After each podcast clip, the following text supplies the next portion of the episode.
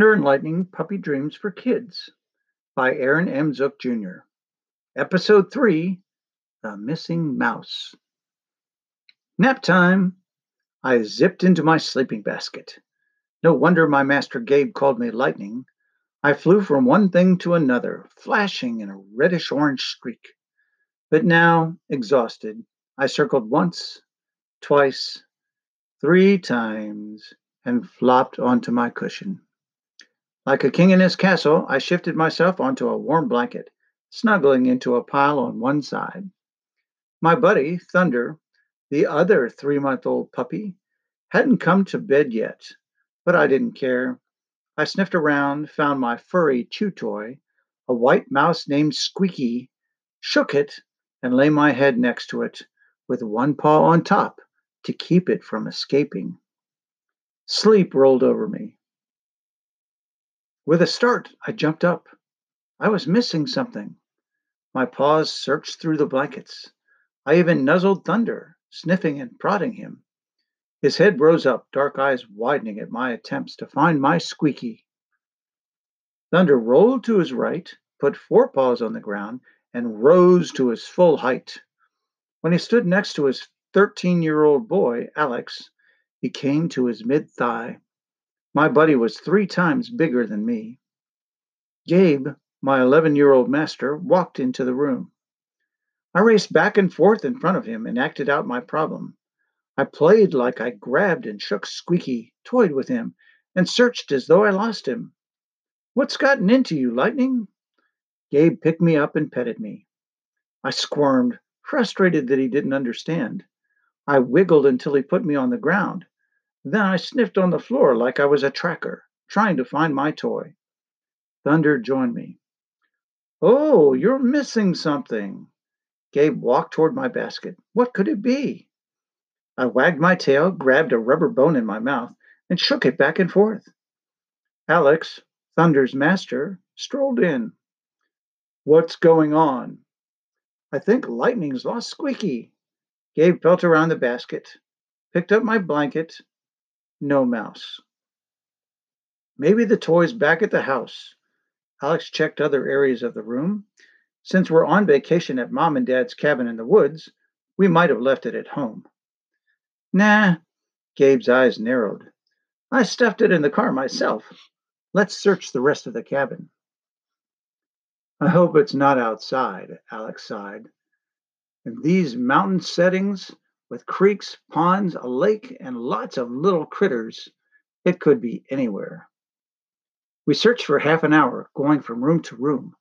We ended in the living room. When we finished, I looked at the mess we made. Couch cushions lay on the floor. Books and magazines lay scattered on the coffee table. Several balls, bells, sticks, pillows, blankets, and even a guitar were out of place. This place is a wreck, Alex lifted the guitar, setting it on a stand. Mom and Dad won't be back until dinner time. Gabe rubbed his chin. We can clean it up later. Guess we'll have to go outside. Alex opened the door. I shot through the gap, bounding down the stairs. Thunder chased me. Paws pounding hard on the dirt, I followed the scent of my mouse. Almost. I got distracted. A really warm and musky smell came from under the stairs. I did a U turn. My buddy kept tracking. Hey! Alex clumped down the stairs. Stay out of there. I found a gap between the stairs and the cabin. I wriggled into the hole. It wasn't large enough for Thunder. He stuck his snout in the hole and snorted. Where did he go? Gabe's voice floated to my ears. I felt his concern. Under the stairs. Alex raised his volume. I sniffed, snucking, sucking up a little bit of dust. I sneezed. Something moved.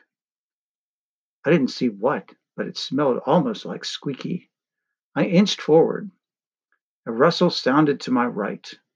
I lowered my body near the ground. I had to be close. Dead leaves shifted. A gray shadow darted in and out. I tensed my hindquarters, legs loaded like springs. I became quiet. motionless. A second gray shadow joined the first. They both dashed left and right, hunting for something buried in the piles of dirt and debris. One raised its nose in the air and sat on its hind legs, nose quivering as whiskers wiggled. My forepaws dug into the ground.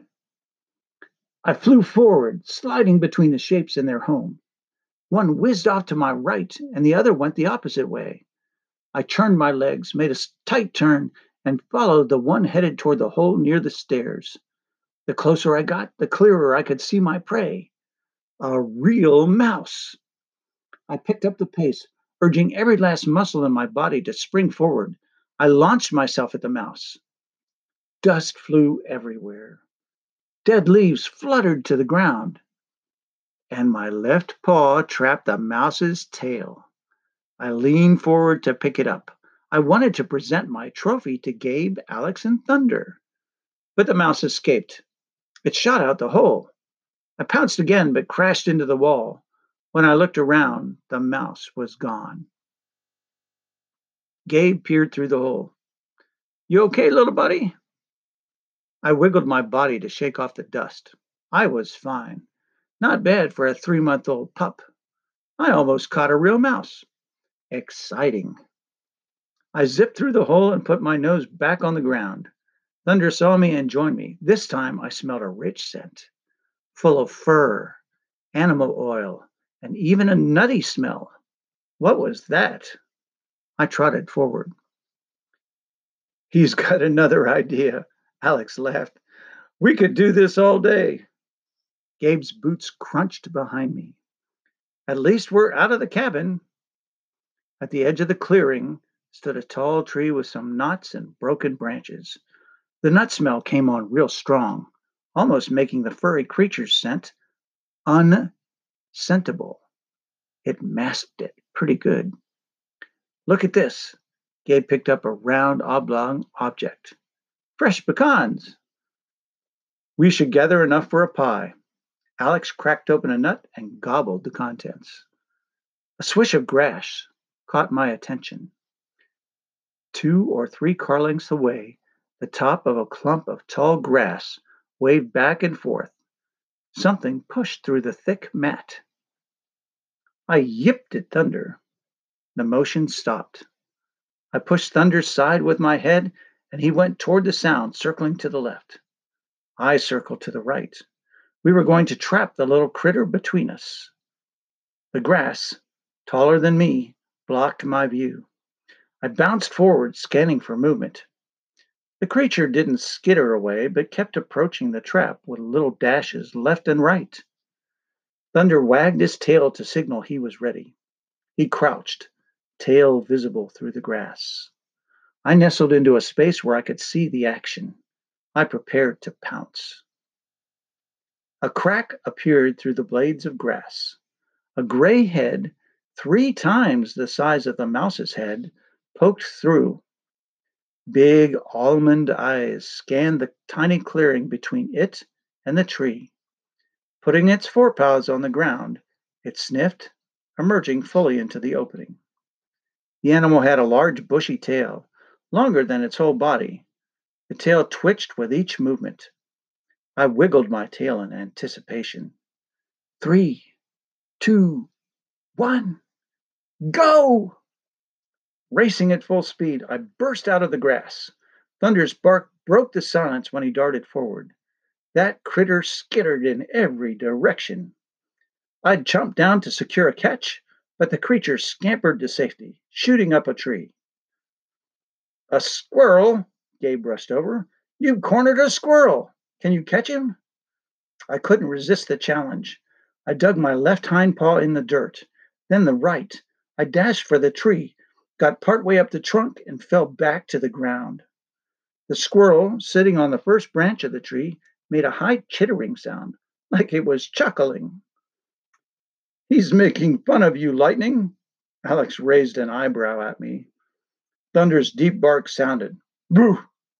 The squirrel jumped. I did too. I flew into the air. Higher! Higher! Right before I caught the frightened critter, a door opened and shut. My eyes popped open. My basket blanket was rumpled and twisted from my tossing and turning while I dreamed. I dug around and found my squeaky. This time I caught my prey. I shook him and placed him on my pillow. He didn't move. He knew I'd won. I hope you've enjoyed the third episode of the Thunder and Lightning Puppy Dream for Kids podcast. Make sure you subscribe to my channel to follow the series and tell your friends about those terrific podcasts by Aaron M. Zook Jr., creator of the Thunder and Lightning Young Adult Mystery Adventure series for fourth grade level students and above. You can find Aaron Zook's books on his website, zookbooks.org, or at boldvisionbooks.com. That's B O L D V I S I O N B O O K S dot com. And prepare yourself for next Friday's release of the hilarious episode number four The Striped Cat.